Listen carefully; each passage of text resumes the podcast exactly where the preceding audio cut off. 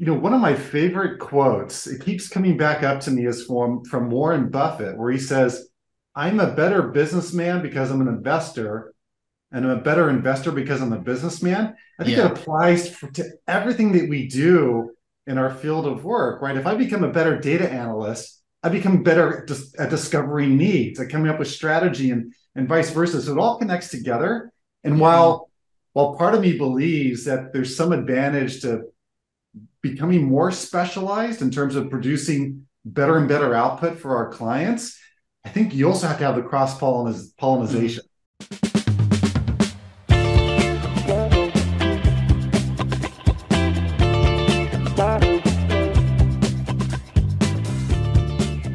Welcome to the Product Quest podcast. Thanks for joining us on our journey to better understand innovation and product strategy.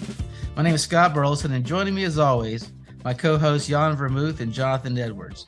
Today, we welcome our very special guest, Eric Eskey. Eric is the managing director of Dark Horse Works. If you're in innovation, product management, or jobs to be done, you are in for a treat. And listen carefully. Eric is one of the most experienced jobs to be done practitioner on the planet and likely other planets too.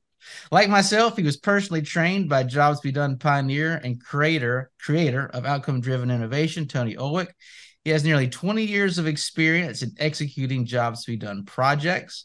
He's completed projects across many industries healthcare, medtech, government, finance, textiles, software, agriculture, food. And I expect there's a lot more if we dive into it. Multinationals and startups as well.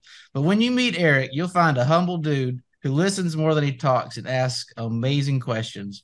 Last year, I jumped at an opportunity to work with Eric on some projects, and I was quite transparent about how much I valued his expertise. But I can tell you that I value his friendship even more. And listeners, we're all in for a treat today to learn from one of the top practitioners of jobs to be done. Eric Eskey, welcome to the Product Quest podcast. Thank you, Scott. Jonathan Jan, thank you so much. I'm blushing, which I normally don't do. Thank you. we specialize in introductions here. That's yeah. one of the things. It's one of our things we do best.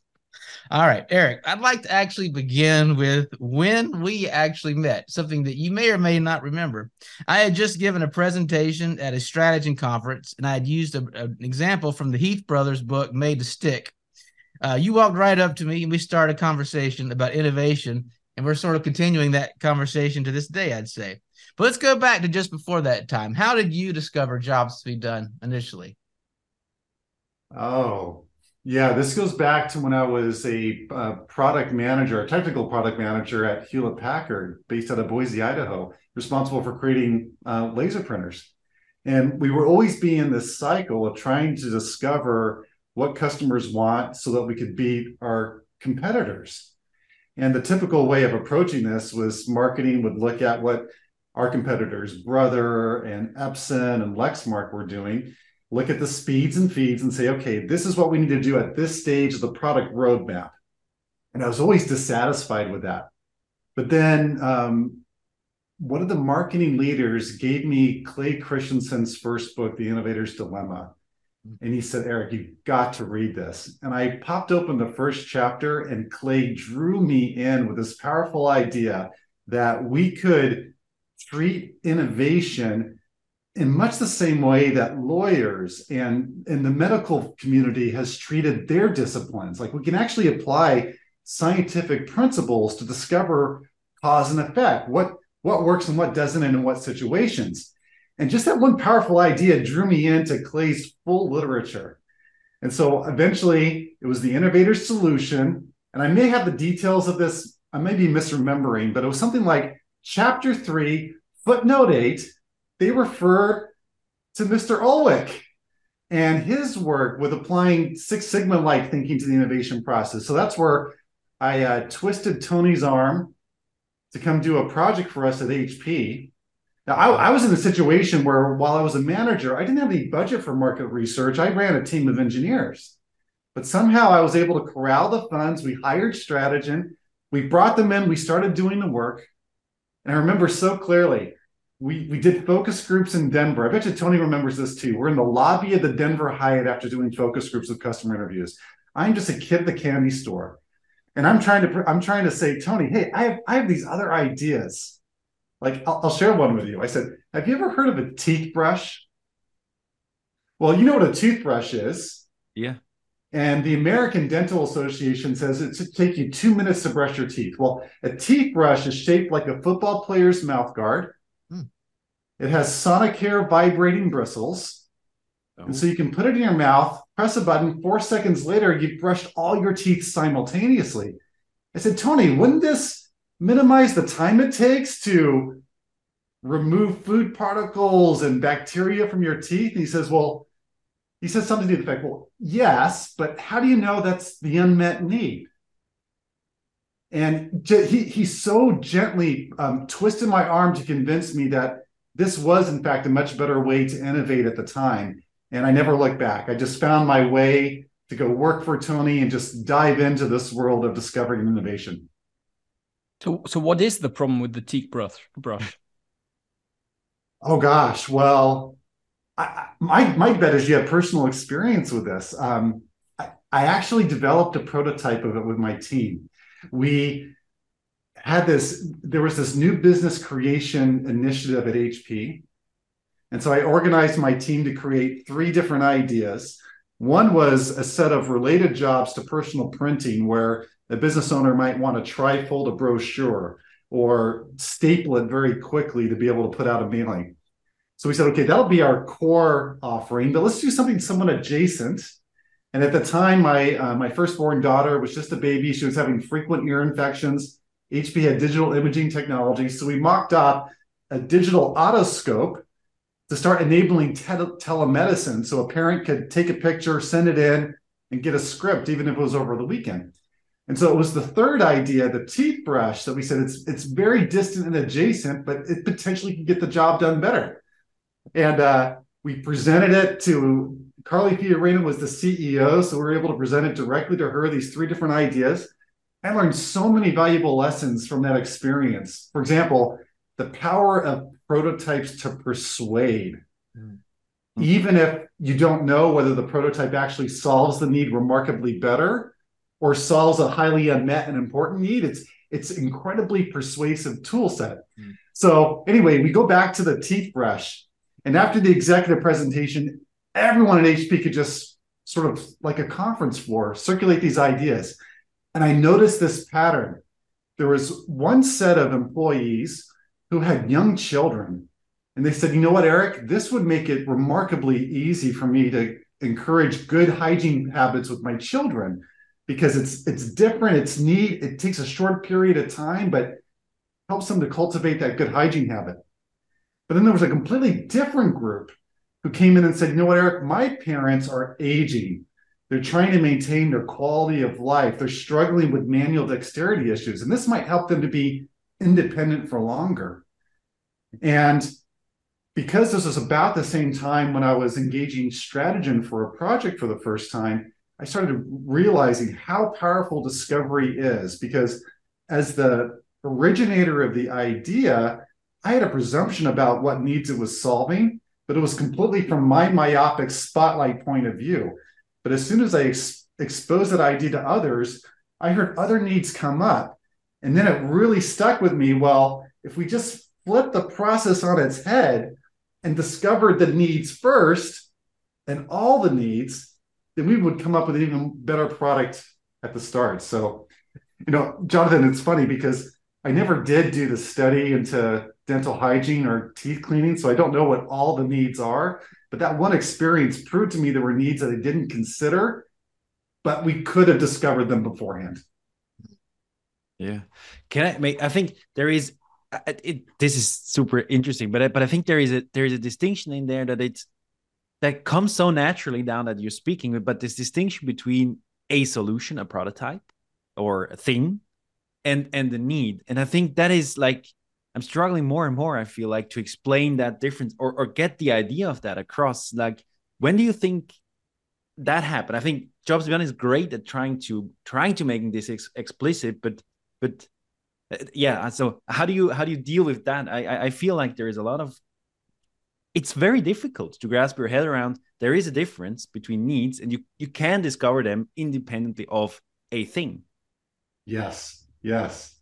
Um, I wish I could remember the philosopher's name. I can find it and, and send it to you afterwards. Please do. He's a Stoic philosopher. He's very well regarded. And in one of his books, he talks about this phenomenon that he calls a chain of desire. Mm-hmm. In other words, we want this because it gives us this, because ultimately we want this. And so he he he tells a very simple story, but it starts to illustrate a distinction between different uh, links in the chain. He says, you know, I want to find my car keys because I want to get into a car to drive into a, to a restaurant to order and eat a meal to satisfy my hunger. Hmm. And so what he does is he says, well, in that in that long chain of desire, what we have are two different types of desires. They're instrumental desires, meaning I want them because it gives me something else that I ultimately want. And then he says at the end, there's this terminal desire, which is I want something just because I want it. So when you ask the question, well, well, why do you want to satisfy your hunger? Yeah. You, you kind of get stuck and you start getting into the circular loop. But anywhere else in the chain, you can always say, well, it's because of and in service of. And he says these chains end up being incredibly complex, right? It's not just a linear set of links, but it could be multiple links like chainmail coming into the central nodes and a node kind of expanding to others, but they all eventually ladder to these terminal desires. And um, what I've what I've started doing as a as a habit is to say, given a new job domain in which we want to innovate, let's try to articulate what that chain looks like. Yeah. You know, from the consumption elements of this is the particular product or service I'm using today. And that's just a means to satisfy some goals and it's in service to some ultimate ends. And what I find is that if you can just visualize that and see it, all of a sudden you can start to see where in the chain it's going to be most fruitful of focus or effort. That's per- you don't know how much I appreciate that you said that's a philosopher that gave you that idea. that's, where I'm coming from. And I have I have a hunch, but I don't I'm not 100 percent sure. So I don't know. Uh, like that I love this, but I but I think that's perfectly right. It's this distinction between kind of things are means you want them because of you want something else, and a thing is usually not like like a, a goal in itself, but a job kind of is, or you well, it depends probably how you define it, but they tend to be things you want for the sake of it themselves, or they are in the chain of at the end there is something like that. Yes. Yeah. Yeah. Uh, okay. Yeah. Sorry. I okay. Let's not get too much into this. That's exactly that's exactly the kind of thinking that I think when you're immersed in the jobs to be done world, you get there. Uh, I don't I don't know if it's a personality type or an aptitude. I don't know what it is, but this whole, as you described, this chain of needs or chain of jobs and solutions. And one of the big ahas for me, well, initially it was like, well, gotta keep gotta have jobs be solution agnostic. But then I was like, wait a minute, it sort of depends on your perspective you know, it's a totally legit job. Find your keys, but but then that's also a solution to to something else. So that was, it was uh, at some point this idea of job agnostic to me sort of like it depends on your uh, perspective as opposed to as opposed to uh, some absolute. I think there are maybe a couple absolutes, but for the most most things, they're just it's a solution uh, to something else similar to you, Eric, reading the the Innovator's Dilemma, it sort of it didn't lay out the jobs thinking for me, but it sort of set that something in the foundation. It's some something in that I would have difficulty describing, but, but similar to you, uh, Innovator Solution sort of, and finding Tony's work, and so and then even uh, you know figuring out how to work with with Strategyn and get all that a very similar path. So mm. back to when you got started, though, doing your first. Do you remember your first project and uh, like interviewing customers? What did what did you find challenging about about getting up to speed as a practitioner?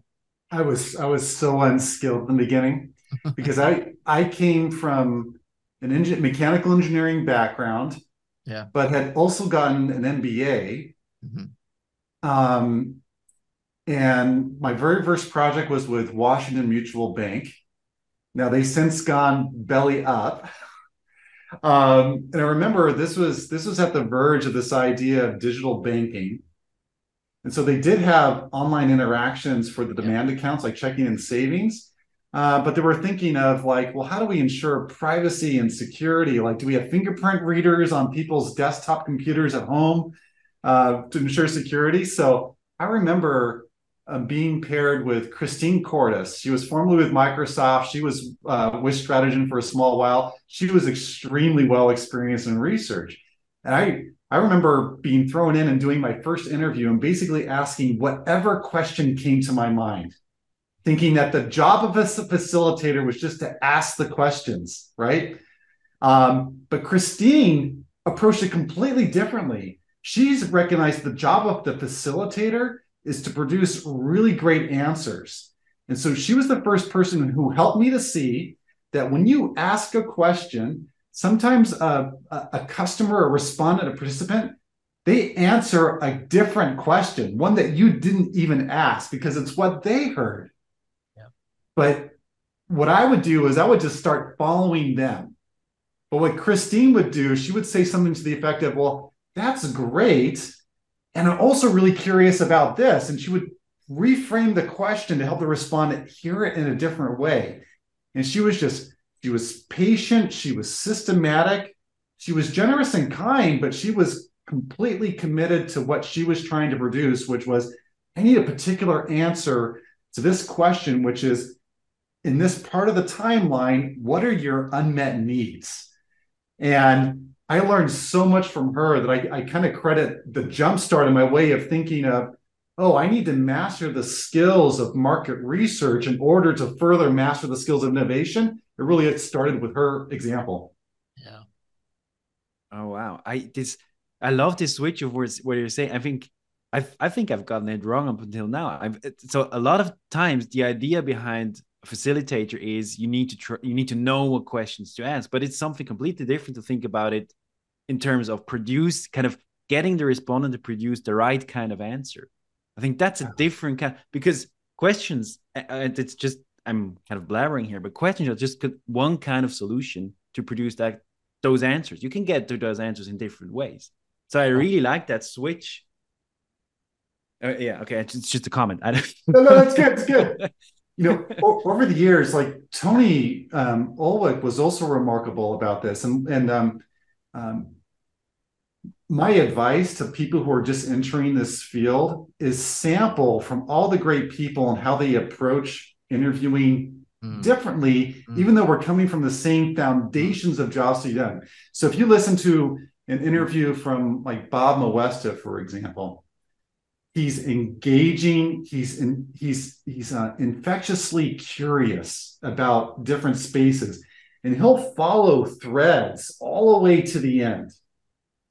Whereas if you listen to an interview from tony he's much more systematic and thoughtful and you'll actually hear him speak very little in the interview. Like a, a fun little metric to track when we're doing discovery interviews is the, the amount of time the facilitator is speaking versus the respondent and in Tony's case, he's very careful and parsimonious with his words.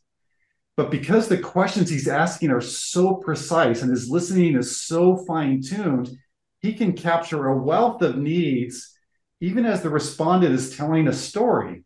But Tony always does this. He always comes back and say, "Well, I heard these needs." Mm and lets the respondent confirm or deny. And you know, 80% of the time, Tony just he just nails it. But comparing Bob and Tony styles, very different. I think Tony's style is very good at producing needs. Bob's style, I think, can produce needs, but is also very good about producing understanding of context and beliefs. And I think there's something to be learned from the different styles. They're useful for different purposes. And so my advocation is be careful about becoming too good or too focused on one style. Sample the different styles, see where they're better for worse and what situations match, because there's something powerful in many different. But it's, but here's one thing to say have a method, have a discussion guide, have an approach. Don't just take a, a random walk through a conversation. Any method will be far better than that think that's great advice to get to experience different interviewers because the other thing is based on the interviewer's question if you're observing you you don't really know where they're going. You don't really 100% know. I mean, they might ask what appears to be a closed-ended question, like what feature would you like? That seems to be a bad question, but the interviewer's thinking several steps ahead. When the when the respondent says that, they're immediately going to want to understand the reason why, for example. Uh, and so, it's I think that's I think, and I think also, um, as a qualitative interview, you probably fall into certain patterns, right? Of like you got certain tools in your box and then and so experiencing somebody else you'll well you add tools but you just see other ways they they they uh, other ways they sort of getting to the same information. I totally agree with you also about the value having a discussion guide. I, I i'm curious about your thoughts on this. I find that a lot of times i spend a lot of time on a discussion guide and then i barely use it.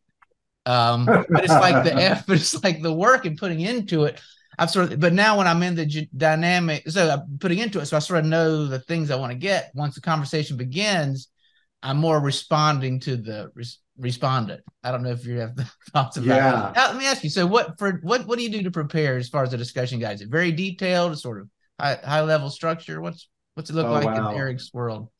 there's there's there's two big ideas I'd love to give to you from this, and th- this is Yeah. this is just my perspective on it. One is that there is a clear distinction between questions that are good and exceptional questions. Mm, So so can I Hmm. can I test this with you right now? of course, so- I'm a little so, scared, uh, but go ahead. Yeah. All right, all right. So Jan, I'm going to ask you, Jan, how are you? Good. You're good. Okay, good, good. Um, I'm all right. You're right. All right. Uh, so let me ask a different question. Um, Jan, um, how can I make your day easier today? Like, what's something I could do in five minutes that would just make your day easier? In five minutes, um, give me an idea what to cook. Oh, for breakfast or lunch or Uh, dinner. for, for dinner? Oh. See, all of a sudden, like new questions are coming to me. Like, who are we? Who are we preparing a meal for? Is it you and your family? Is it just you tonight? It's just me tonight. It's so just you tonight. Oh, it's a big So- chance. Like All right. Let me let me let me try it. Let me try a different variation of the question. I'll ask you, Jonathan. Um, Jonathan, when was the moment that you laughed today? Oh, today I I didn't I didn't laugh unfortunately. Um, or let me think about it. Did I laugh today? Hmm.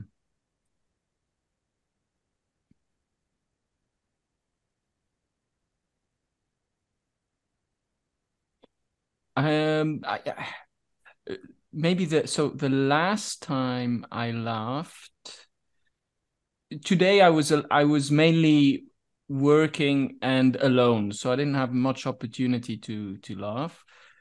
But the last time I laughed was um, playing a game with some friends. What game were you playing? It was a game where you had to invent questions.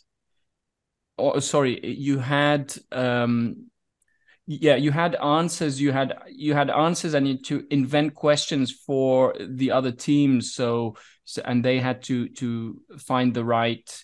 Sorry, no, you had to invent answers, and then um, people were asked a question, the other teams, and then they had to uh, find the right answer. And and and you, it, they were quite difficult, or let's say uh, random questions on very specific things that you wouldn't really know the answer to, and it was it was very funny because you could invent all sorts of uh, fun answers that uh, that that people would have to try and, and often got wrong. Yeah, Uh, we had a lot of fun with that. that sounds fun. All right, I'll I'll do one more example because I believe in participation. I want to hear from you, Scott. Um, Scott, what do you do for a living? it's always hard to explain at uh, cocktail parties, isn't it? Uh, I'm a consultant that helps companies to grow. Okay, now let me ask it differently. Scott, what did you want to be when you grew up? I wanted to be a quarterback of the Dallas Cowboys. Oh no way. Yeah, Roger Staubach, number 12. I had a uniform and everything. now, thank you, thank you all. What I was hoping to illustrate was a distinction between the typical question and a more exceptional version of the question. So, when we ask, for example, yeah, when I asked, "How are you?" I bet you've been asked that so many times in your life Yeah. that you have this automatic subconscious answer that just comes out. When I ask my teenage kids, how'd your day go? Do you know how they answer? Fine. Fine. right. The conversation just just ends. Um, Yeah. If you ask someone about what they do versus what they wanted to be when they grow up, what we're doing is we're breaking the script. We're we're getting out of their automatic response into a, a response where they have to go a little bit deeper. But notice what happened. Like for me, Jan, I started to become curious about, oh, what am I going to make for help you make for dinner? Yeah. Or or Jonathan is like, I want to learn more about that game. Or Scott, like, I wanted to hear more about what it was like to grow up loving the, the Cowboys and football, right? It's all of a sudden you get pulled into their world. In other words, the power of an exceptional question is that it just creates this connection between you and the respondent. Mm. And so to go back to your original question, Scott, like how do I prepare? Like there's there's four exceptional questions in discovery that I just absolutely fell in love with. And so I like to think about this both at the job level, but then also when you zoom in at specific moments in time where we're trying to discover where to create value.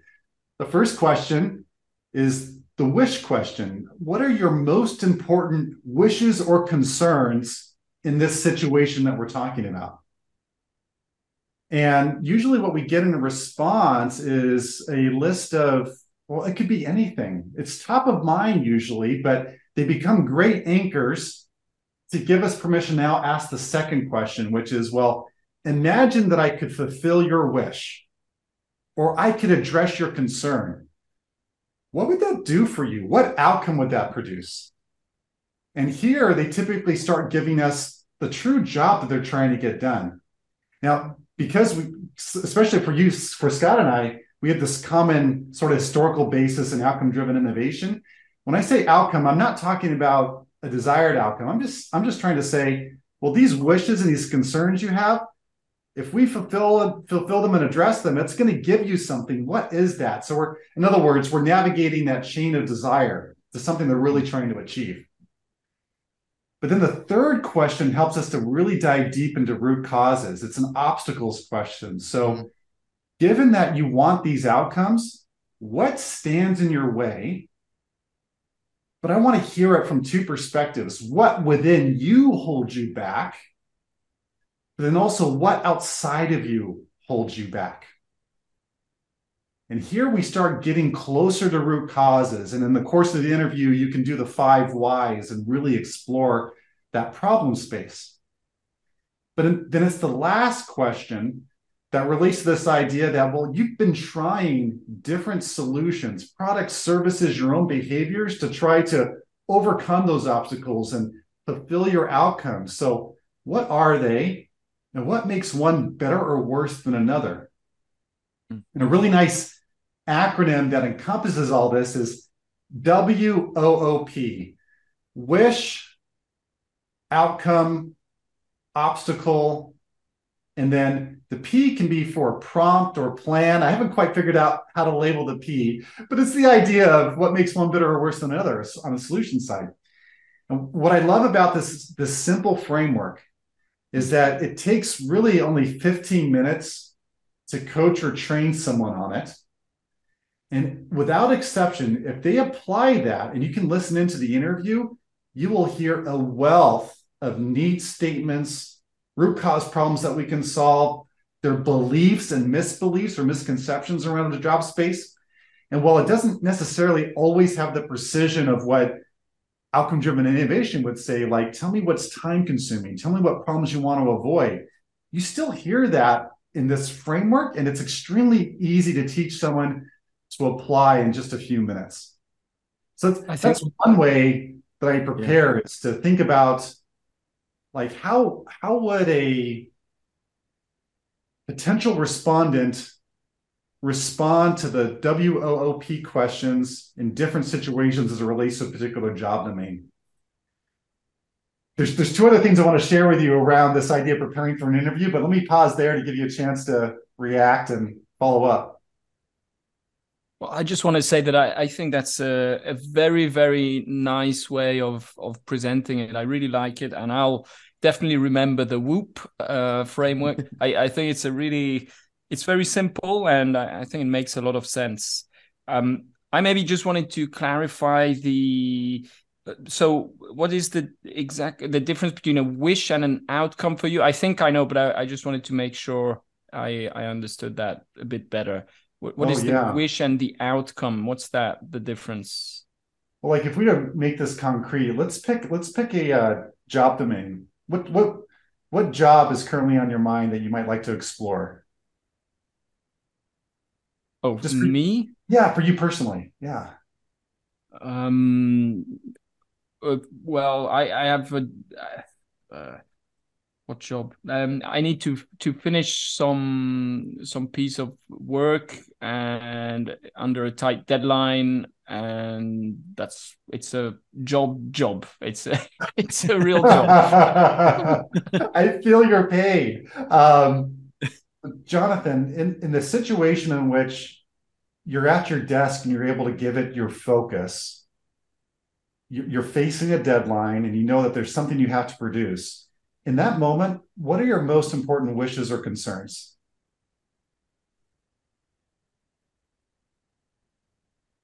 Well, I mean, my most important uh, wishes are that I want to do a good job within the time frame and not uh, and not um and uh, you know optimize too much and and maybe waste time but be you know do the, the the best possible job with the time that I I have got. Yeah, yeah. Imagine that you had like the that session. Imagine it was the perfect session. Like your mind is clear, you're in a state of flow, everything's coming out, and you're producing that really good solution in an effective period of time, but it's time optimized and meets your client's needs. Um, imagine that was real. What would that do for you? Well, it would um, enable me to uh, be successful in my um, in my more general job or career, let's say something like this. Yes. Yeah. Yeah. The, you may have noticed the difference in the nature of the way that you responded between the two. One was very uh, in the moment, right? It taught, I heard some outcome like statements, right? I want to be time optimal, maybe a little bit of hint of a root causes. And when you laddered it up, we got almost to the end of the of the Yeah. chain of desire because they were talking about I want to be perceived and I want to feel and be perceived as successful. I want to grow in my in my career. And so each of those would basically I'm using my hands to visualize, and this is a podcast and no one can see my hands, right? But we have we have answers kind of at a very low level in a sense. And the second question produces answers that are more of a high level. And so that just gives us two anchor points in the chain to start to explore what's in between to facilitate discovering the right level of the job. Hmm. So the outcome would be the higher level one. Is that correct? Oh, potentially, potentially, yeah, yeah. Like um, when I interviewed some homeowners around um, lawn maintenance, like the front lawn in front of their house, right? When we asked, well, what are your most important wishes or concerns? Like things will come up like my, well, right now it's we're transitioning from winter to summer grass, and there's a lot of weeds that have grown up in this transition, and so there's thorns everywhere. So I can't walk over my grass without cutting up my feet. Feet. So what you know, imagine if we could actually perfectly address that. There's no more thorns on the lawn. What would that do for you?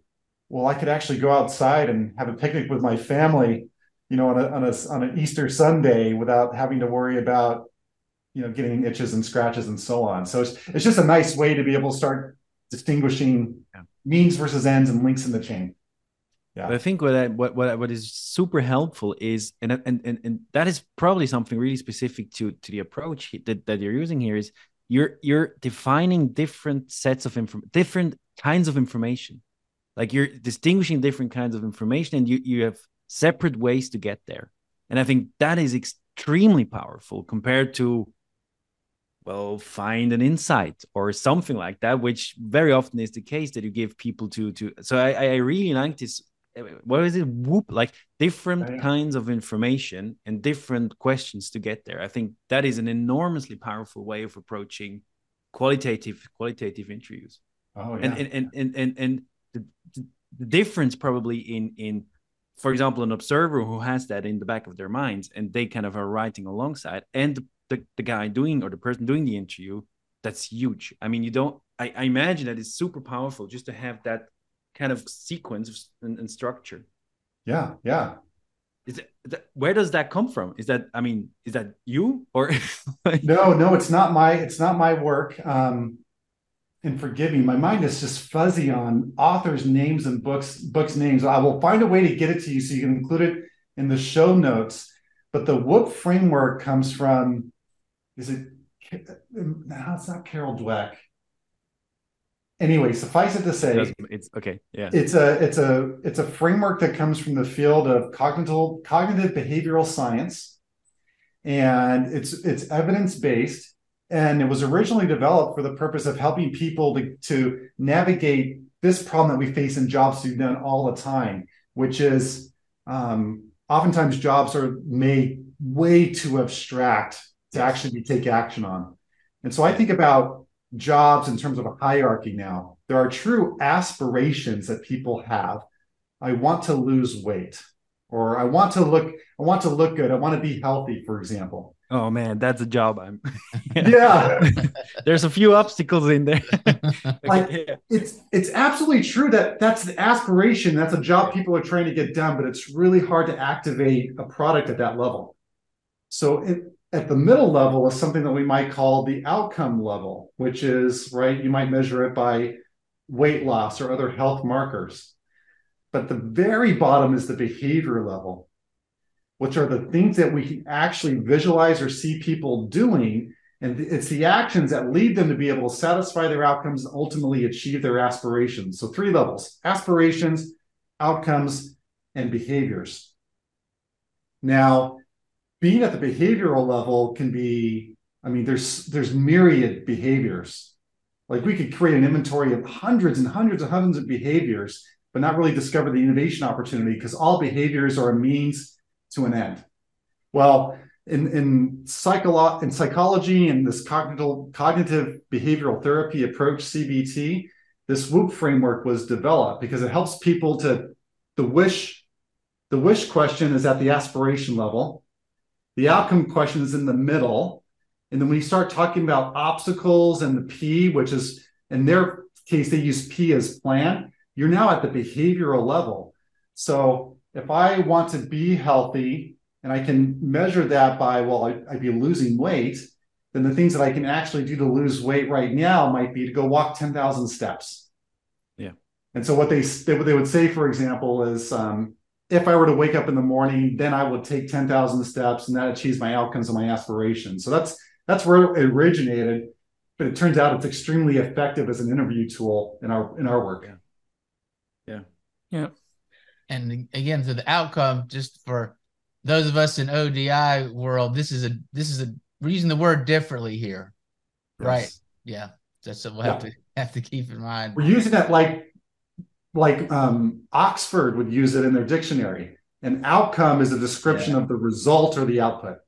All right, folks, this concludes part one of our time with Eric Eskey. I've been in this jobs to be done business for a long time, and Eric's just one of the best. Today we kept it really practical, really good tips about what to do in preparing to interview customers. Now, if you're a company leader, you want to grow with new products, or you want to grow through M&A, or you're a product manager, maybe you're getting ready to start a really big initiative. In either case, you want to check out Eric's firm, Dark Horse.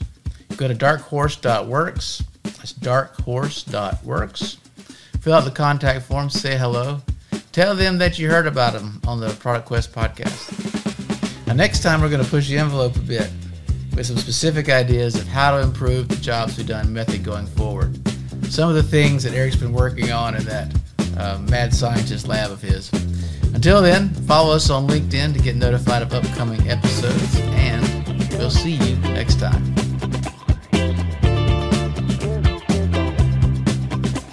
What a remarkably handsome group of young men. It's. I always start with a compliment. That's very nice.